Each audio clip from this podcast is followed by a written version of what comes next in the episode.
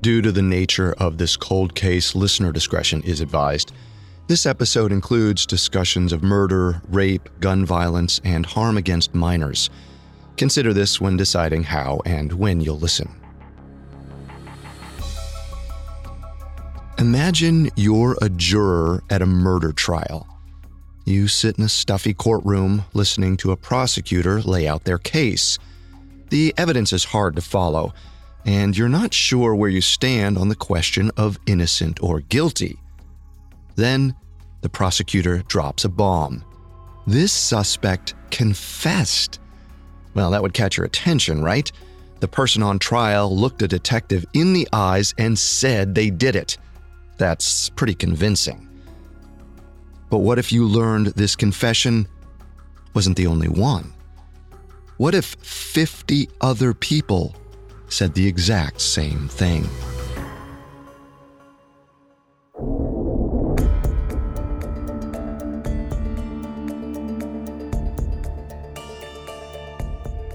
I'm Carter Roy, and this is Cold Cases, a Spotify original from Parcast. Every Monday, I tell you the story of a crime that went unsolved for years. We'll explore a vast array of offenses, from burglary to arson to murder. Some weeks, forensic breakthroughs will solve long dormant cases. Others will still be left searching for the truth. Today, we're covering the yogurt shop murders, a gruesome crime that changed Austin, Texas forever. It sent shockwaves through the suburbs and left investigators deeply confused, especially when they were faced with dozens of separate confessions.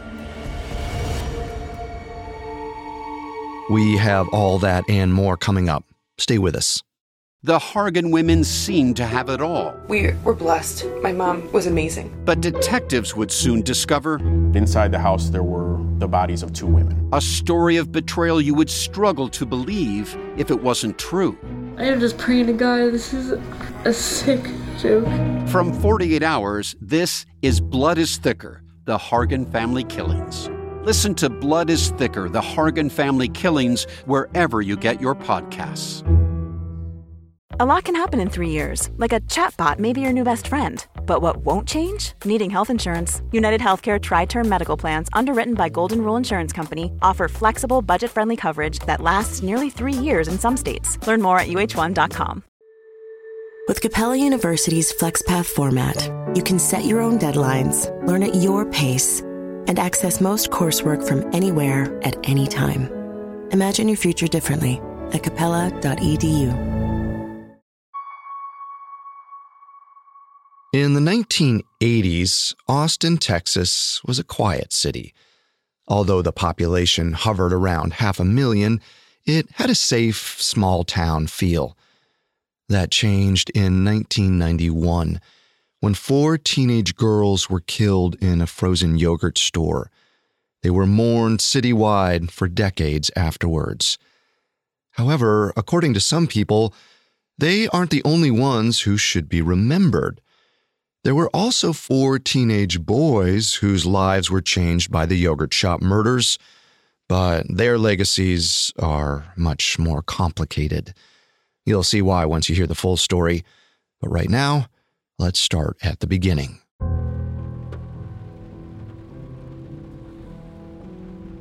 It's the evening of December 6th, 1991. The air in Austin, Texas is clammy and tepid. Rain drizzles. The suburbs are shrouded in a thick fog that reflects and diffuses every streetlight and neon sign. Even though it's a Friday night, the Hillside Center strip mall is mostly empty. Only three sets of windows remain bright a natural food store, a pizza place, and a frozen yogurt shop called I Can't Believe It's Yogurt.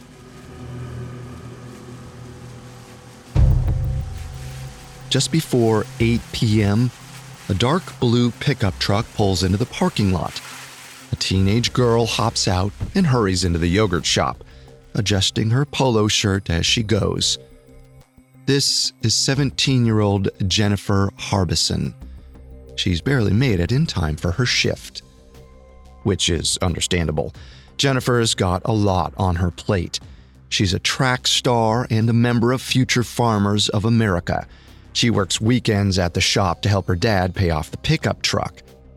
At $4.35 an hour, the money adds up slowly, but Jennifer's positive attitude and strong work ethic guarantee good tips.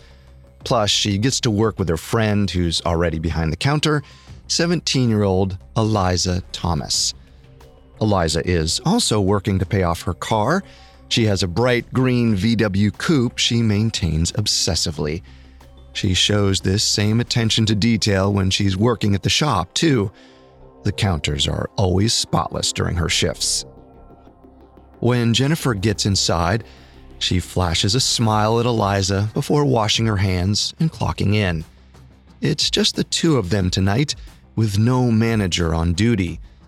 Not many people crave frozen yogurt in December, so it doesn't make sense to have three employees in the shop. The shift is easy. Eliza mans the register, Jennifer takes customers' orders and pulls the lever on the yogurt machines, maneuvering the cups and cones to make perfect swirl. Around 9 p.m., Jennifer darts out to pick up her sister, 15 year old Sarah Harbison, and her best friend, 13 year old Amy Ayers. The two younger girls had been wandering around the mall all evening. This was their first time going to the mall without their parents. It was sort of a big occasion, so they dressed to impress. Amy's wearing turquoise Wrangler jeans, an oversized bomber jacket, and a big heart shaped belt buckle. 90s Texas fashion to a T. Sarah's got on a black denim jacket, a gold cross necklace, and two rings. One of them is pretty special. She has a new boyfriend who's a senior, and he just gave her his class ring. Sarah and Amy sit at a table in the mostly empty shop. They split a pizza from the restaurant next door and count down the minutes until closing time. The last two customers come in around 1045. By that point, Jennifer is wiping tables down and flipping chairs over. Eliza handles the couple's two cups of vanilla frozen yogurt. After they leave, either Jennifer or Eliza turns the open sign to closed and locks the front door. They continue cleaning up. The napkin containers are filled, dirty dishes get thrown in the sink. Someone brings out a step stool and cleans the yogurt dispenser Another wipes down the counters with a rag. One of the girls takes a can of Coca Cola out of the refrigerator and grabs a styrofoam cup to go with it. But the can is never opened. Something stops her from drinking it. About an hour later, an Austin PD officer is on patrol when he notices a column of black smoke cutting through the fog. It's coming from the yogurt shop. The officer calls for help. Firefighters initially assume it's a run of the mill kitchen fire, probably from a stove that was left on too long. But then they realize frozen yogurt stores don't have stoves. Two firemen rush through the dining area. They're met with bright orange flames. Everything in the building is smoldering. They bring in hoses and douse the area, sending up a plume of steam. The room goes white as the fire dies down. Firefighters shuffle through the ash and rubble, unable to see more than a few inches in front of their faces. They look for the source of the fire. It seems like the damage is most severe in a storage room at the back of the building. A few men go in to investigate. One fireman clicks on a flashlight.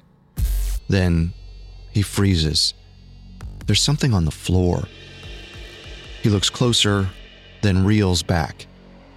It's a foot, a burned human foot. Sergeant John Jones is the only homicide detective on duty that night, and when he gets a call from the first responders at the shop, he drops everything and zooms across town. As John drives, he gets more updates. Firefighters say they've found not one, but two charred bodies in the back of the yogurt store. Then they find a third victim, then a fourth. By the time John arrives, dozens of emergency personnel surround the strip mall. Fire trucks and ambulances clog the parking lot. There are only two civilian vehicles a Chevy S10 pickup truck and a VW coupe. The fire department is all over the yogurt shop's front entrance, so John enters through the back. He later describes the crime scene in two words wholesale carnage. Parts of the girls' bodies are still on fire. They're blackened and ashy, laying in puddles of dirty water. One is stacked on top of another, with a third just three feet away. The fourth body is around a corner, closer to the cash register and tables. John holds his breath and documents the scene with a Polaroid camera. In 21 years of police work, he's never seen anything like this. After John collects himself, his first priority is identifying the bodies. His supervising lieutenant calls in the manager of the store well, the problem is the remains are so damaged by the fire, she can't recognize her own employees. Now, you already know it's Eliza, Jennifer, Sarah, and Amy. The first three are found in the back room. Amy is around the corner. It takes a while for police to figure that out, though. They have to rifle through the cars in the parking lot to find Jennifer and Eliza's personal items. Then they piece together Sarah and Amy's identities through their clothing and jewelry.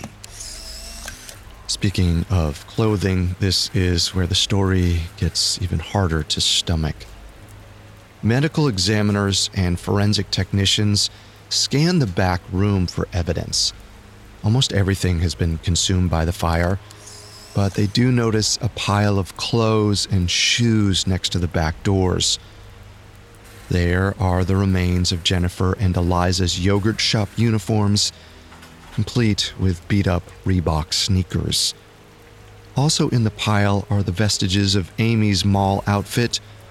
Her belt and jacket are missing, and so are some of the girls' underwear. It seems like the victims were forced to take their clothes off, which makes police think rape or sexual assault is likely. They swab the girls' bodies for possible DNA evidence. Around 7 a.m., they zip the remains into bags and drive them to the morgue. The girls are autopsied, and it's determined they were all dead before the fire started. Eliza, Jennifer, and Sarah all died from single gunshots to the head at point blank range. Remember, they were all together in the back room. 13 year old Amy Ayers was the outlier. She'd been shot twice with two different guns a 22 caliber and a 380 caliber. She'd also been punched and strangled.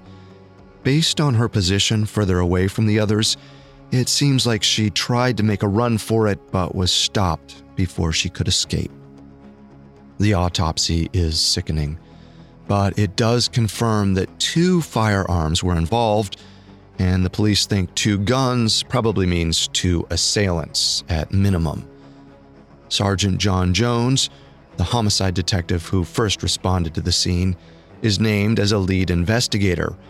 Right away, he starts interviewing everyone who was near the shopping center on Friday night. And it turns out, a few customers think they saw something suspicious.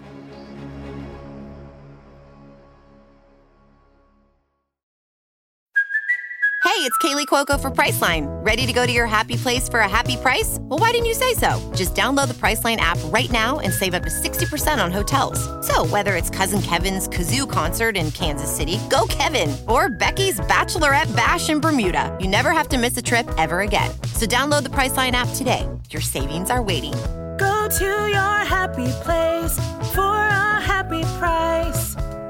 Go to your happy price, Priceline. This episode is brought to you by Rakuten. Are you ready to shop?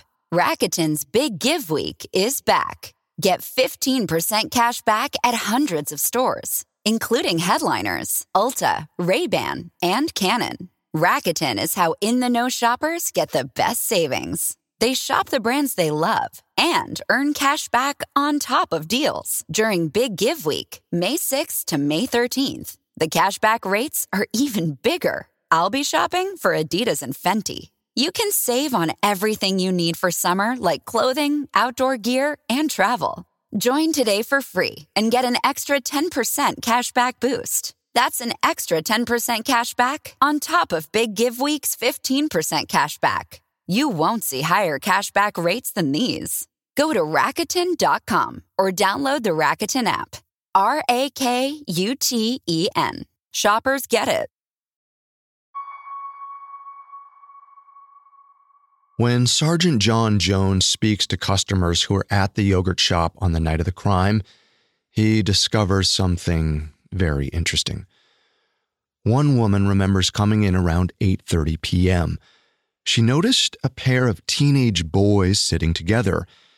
It didn't look like they'd ordered any food. There was only one thing on their table, a small bag. They just sat there, staring at it. One of them stuck a hand inside the bag, and the woman heard a clicking sound, like marbles knocking against each other. Later, she'd wonder if they were bullets. The couple who came into the shop around 1045 also saw two figures sitting in a booth huddled together. If these were the same customers, they'd been there for more than 2 hours. When this couple left the shop at 1047, the two men stayed put. John and his staff do their best to track these men down, but no one saw their faces. The only thing witnesses agree on is that they're male in their teens or early 20s. This doesn't get the investigators very far, and while they scramble to figure out what to do next, the entire city falls into a state of panic.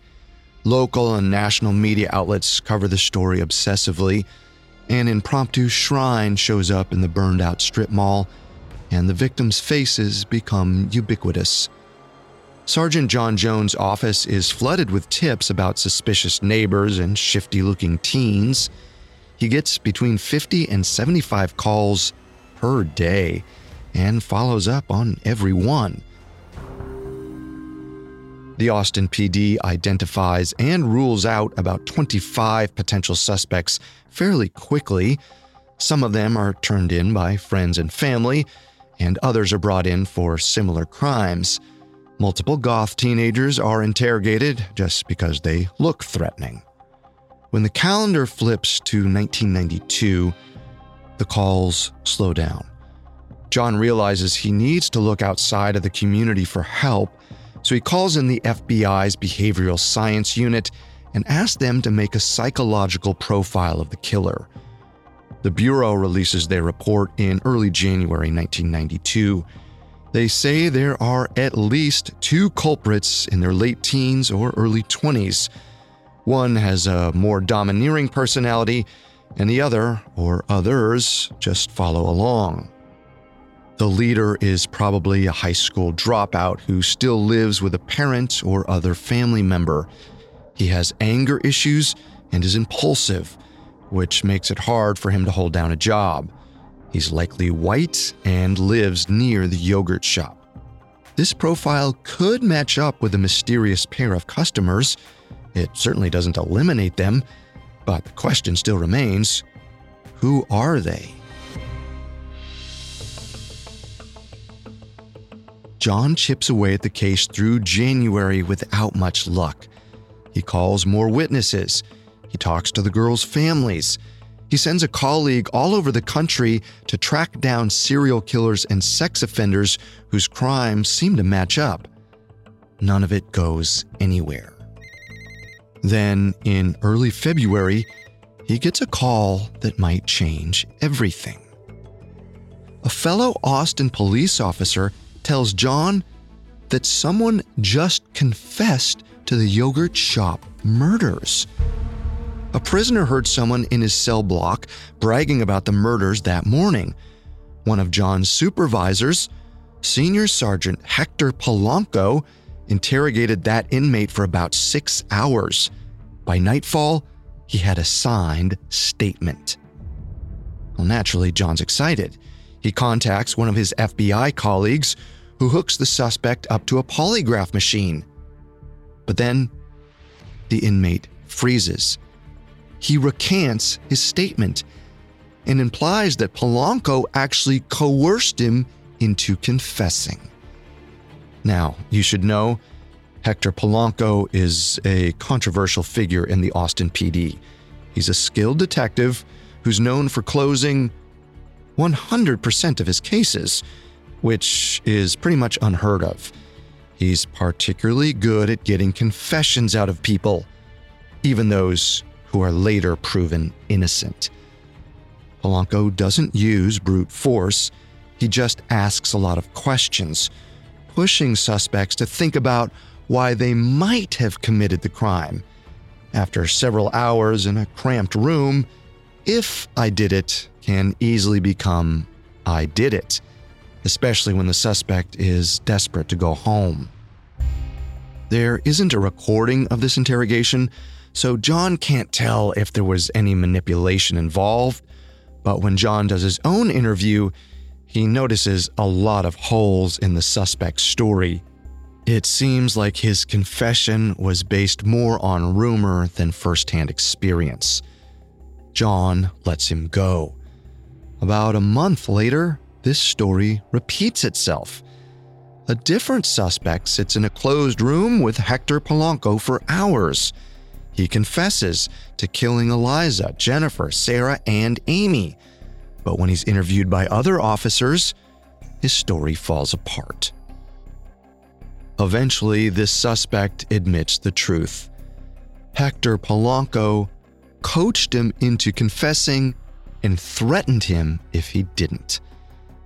Ten days later, Polanco is removed from the task force, but he still keeps his job as a police officer. After this, the investigation slows to a crawl. Months go by. Twelve public service billboards pop up on Austin streets featuring black and white photos of Eliza, Jennifer, Sarah, and Amy. A bright red stripe of text reads, Who killed these girls? The four young women hover above the city. Thousands of people drive past them on morning commutes and weekend errands. There's Eliza, with her head cocked to the side and a practiced rodeo queen smile. Jennifer beams straight into the camera, her face framed by big hairsprayed curls. Sarah has a quizzical look, like the photographer hit the flash a little too soon. Amy rests her chin on her hand and grins. They look like the kind of girls that everyone in Austin went to school with clean cut, suburban, with a bit of Texan flair.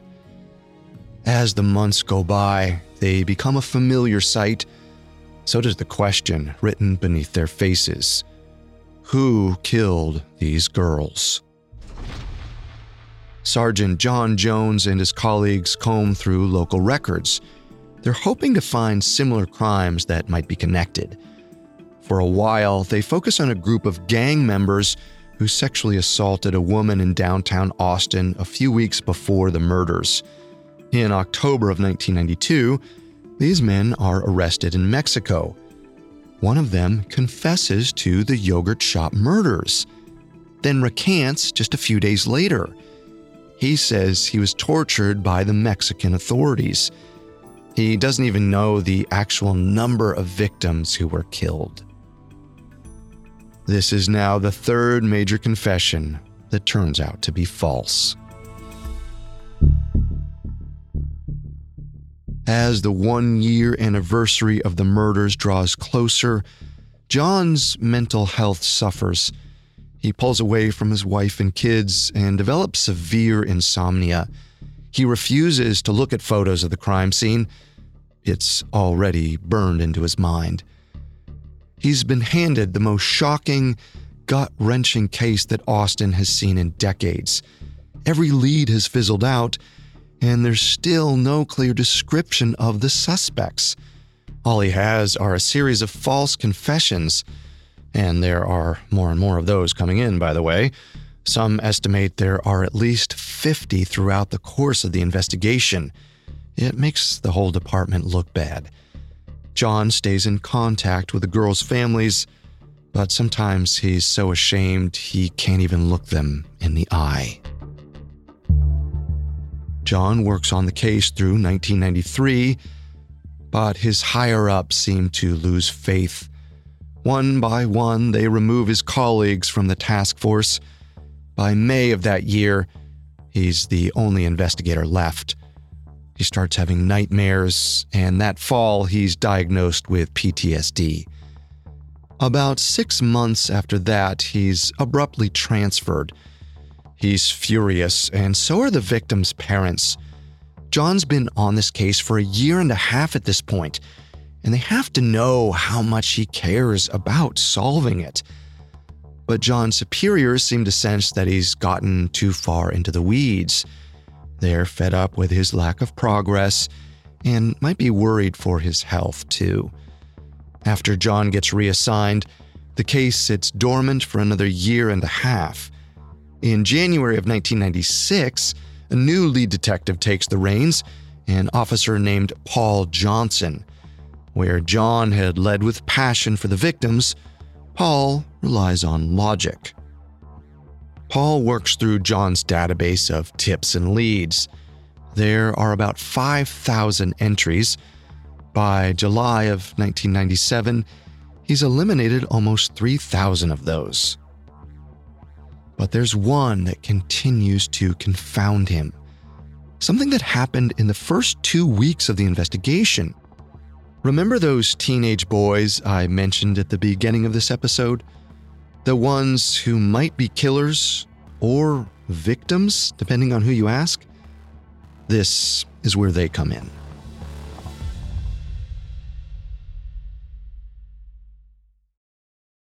This episode is brought to you by Shopify. Whether you're selling a little or a lot, Shopify helps you do your thing, however you cha-ching. From the launch your online shop stage, all the way to the we just hit a million orders stage. No matter what stage you're in, Shopify's there to help you grow. Sign up for a $1 per month trial period at shopify.com slash special offer, all lowercase. That's shopify.com slash special offer. Hi, I'm Daniel, founder of Pretty Litter. Did you know cats tend to hide symptoms of sickness and pain? I learned this the hard way after losing my cat, Gingy. So I created Pretty Litter, a health monitoring litter that helps detect early signs of illness by changing colors, saving you money and potentially your cat's life. Pretty Litter is veterinarian developed, and it's the easiest way to keep tabs on your fur baby's health right at home. Go to prettylitter.com and use code SPOTIFY for 20% off your first order and a free cat toy. Terms and conditions apply. See site for details.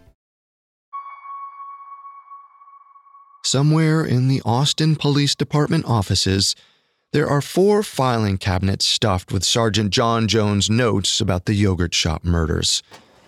There's one Detective Paul Johnson pulls out frequently. It's labeled with the name Maurice Pierce. Maurice was 16 when the yogurt shop murders occurred, older than Sarah and Amy, but younger than Jennifer and Eliza. He first became involved with the case on December 14, 1991, eight days after the crime. Initially, he was arrested for carrying a gun at the mall. The authorities noticed it was a 22 caliber pistol, the same size as one of the weapons used at the yogurt shop. When they asked why he had it, Maurice said he just wanted to carry it around. The police didn't really buy that explanation so that evening, they brought Maurice in for questioning. The officer interrogating him was Hector Polanco. We don't know what happened between Maurice and Polanco that night, but the two of them talked until the early morning hours. The 16 year old story changed over the course of that conversation. he eventually told Polanco that the gun he was carrying was one of the weapons that killed Jennifer, Eliza, Sarah, and Amy. Still, Maurice insisted he wasn't guilty. His friend, 15 year old Forrest Welborn, had borrowed the weapon from another friend. So Forrest was probably the guy they were looking for. The Austin PD immediately tried to follow this lead. They gave Maurice a wire and sent him to talk to Forrest. The 16 year old had been awake for more than 24 hours at this point. He tried to get Forrest to say something incriminating, but Forrest blew him off. Maurice burst into tears. The officers who were listening realized that Maurice probably lied to Polanco. The boy seemed scared, not guilty. Authorities spent a few more days looking into Maurice's story just to be sure. He said he'd been hanging out with two other boys on the day of the murders Rob Springsteen and Mike Scott, were both 17. The four boys were stereotypical troublemakers, more interested in smoking weed and driving around than going to class. On the day after the murders, all four of them stole a car just because it was there. So, yes, they had a history of questionable and sometimes criminal activity. But as far as the police could tell, they weren't killers. They were kids who made some bad decisions. They became just another blip on the case's radar until 1996, when Detective Paul Johnson decides to take a second look. At face value, his decision makes sense. These four seem to match the FBI's psychological profile of the killers. Maurice seems like an impulsive, cocky leader, and the other boys might have followed along. They all seemed adrift in life. It wasn't hard to imagine two of them sitting in the yogurt shop for hours, wearing big jackets and playing with a bag of bullets. Paul Johnson speaks to the suspects in October of 1997. It's a replay of what they said six years before. Maurice says he was suspicious of Forrest, Forrest says he knows nothing, and Rob and Mike are clueless. Then the task force talks to them again, and again, and again. Nothing comes of it for two whole years. Then, in September 1999, something shifts. Almost out of nowhere, Mike Scott confesses. Right after that, Rob Springsteen says he participated too. Both of them say Forrest Welborn and Maurice Pierce were also involved. With their sworn statements, it only takes a few weeks for the Austin PD to arrest all four young men. They're accused of capital murder. When their faces appear on the front page of the Austin American Statesman, the city feels a jolt of relief. After almost eight years, the suburban boogeymen have finally been caught. The case against them seems airtight. Two of them already confessed, and Maurice's gun matches the one used in the murder. Only then, a ballistics lab finally tests the 22 caliber pistol that Maurice carried through the mall in 1991. It's been in a storage locker all these years. They check it against the bullets found at the crime scene. They don't match. This gun, the one that supposedly tied the four men to the murders, has nothing to do with the crime at all. As the trial looms, the prosecutors look to DNA evidence to try to prove their case. They send samples taken from the victims' bodies to a forensic lab. In June of 2000, the Department of Public Safety announces that none of the men's DNA is present in the samples. A grand jury chooses not to indict Forrest Welborn, and all the charges against him are thrown out. But the other three men aren't so lucky. They remain in jail with capital murder charges looming over their heads. In Texas, that means the death penalty could be on the table. Rob Springsteen and Mike Scott go to trial in 2001 and 2002, respectively. While the proceedings are separate, they're extremely similar. Both their defense teams say their confessions were coerced and shouldn't be considered evidence. Of course, most defense lawyers claim their client's confession shouldn't be taken seriously, but these teams bring some solid evidence to the table. All the telltale signs of a forced confession are there. Both men were interviewed for hours upon hours, and their stories changed significantly in that time. Large sections of their interrogations are poorly documented, and several details don't actually match the crime scene. For example, Mike said one of the girls was forced into the yogurt shop's office, but that room had been locked the entire night. He also said the fire started with cups and napkins that were piled on the victims' bodies, then doused in lighter fluid. But every arson expert who examined the scene said accelerants hadn't been used. Not to mention that the Austin PD has been inundated with dozens of so called confessions. Clearly, these statements can't be trusted, at least not without other evidence to support them. And yet, the jury can't forget about Rob and Mike's own words, regardless of the context. Even though the men refuse to testify against each other, the prosecution still has their written confessions. They read them out loud as a form of testimony. It takes the jury almost a full day to decide on Mike's verdict, and the same goes for Rob's. Both are found guilty of capital murder.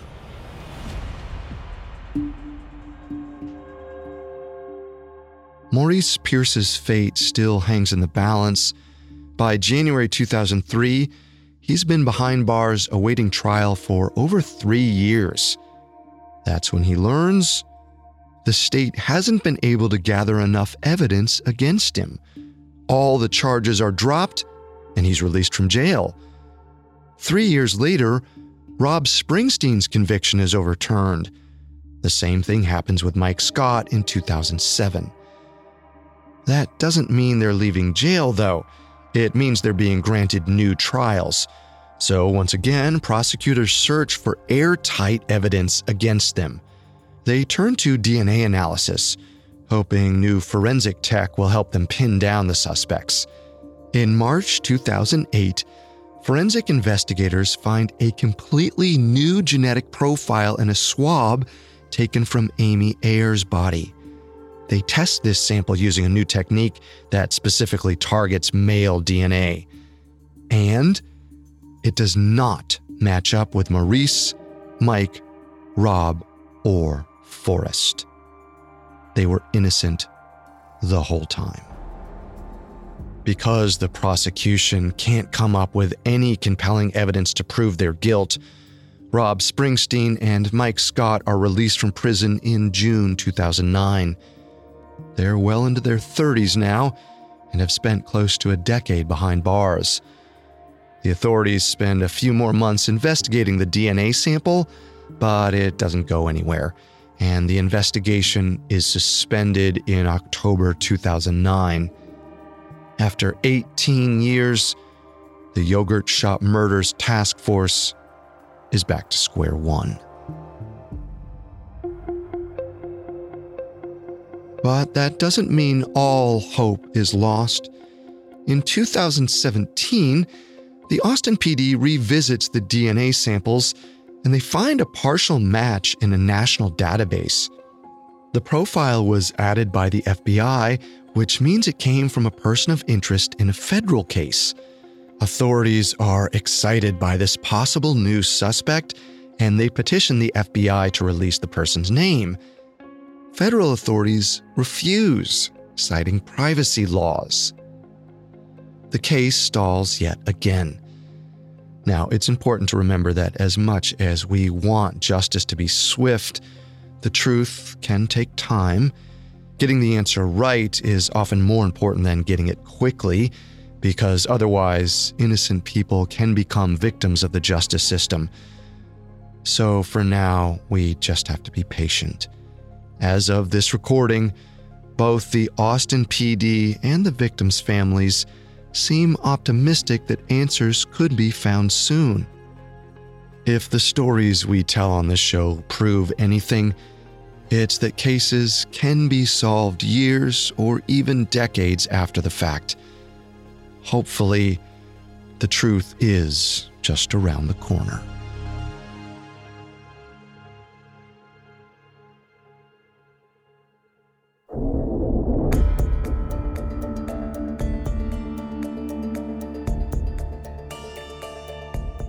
Thanks again for listening. We'll be back next Monday with another cold case. For more information on the yogurt shop murders, among the many sources we used, we found Beverly Lowry's book, Who Killed These Girls, extremely helpful to our research. You can find all episodes of Cold Cases and all other Spotify originals from Parcast for free on Spotify. We'll see you next time. Cold Cases is a Spotify original from Parcast. Our head of programming is Julian Boireau. This show was developed by Mickey Taylor. Our supervising sound designer is Russell Nash, with Nick Johnson as our head of production and quality control by Spencer Howard. Ryan O'Leary Jones is our supervising editor, and Derek Jennings is our writing lead. This episode of Cold Cases was written by Kylie Harrington edited by Karis Allen and Kate Murdoch, fact checked by Catherine Barner, researched by Mickey Taylor, with sound design by Russell Nash, and produced by Bruce Katovich. I'm Carter Roy.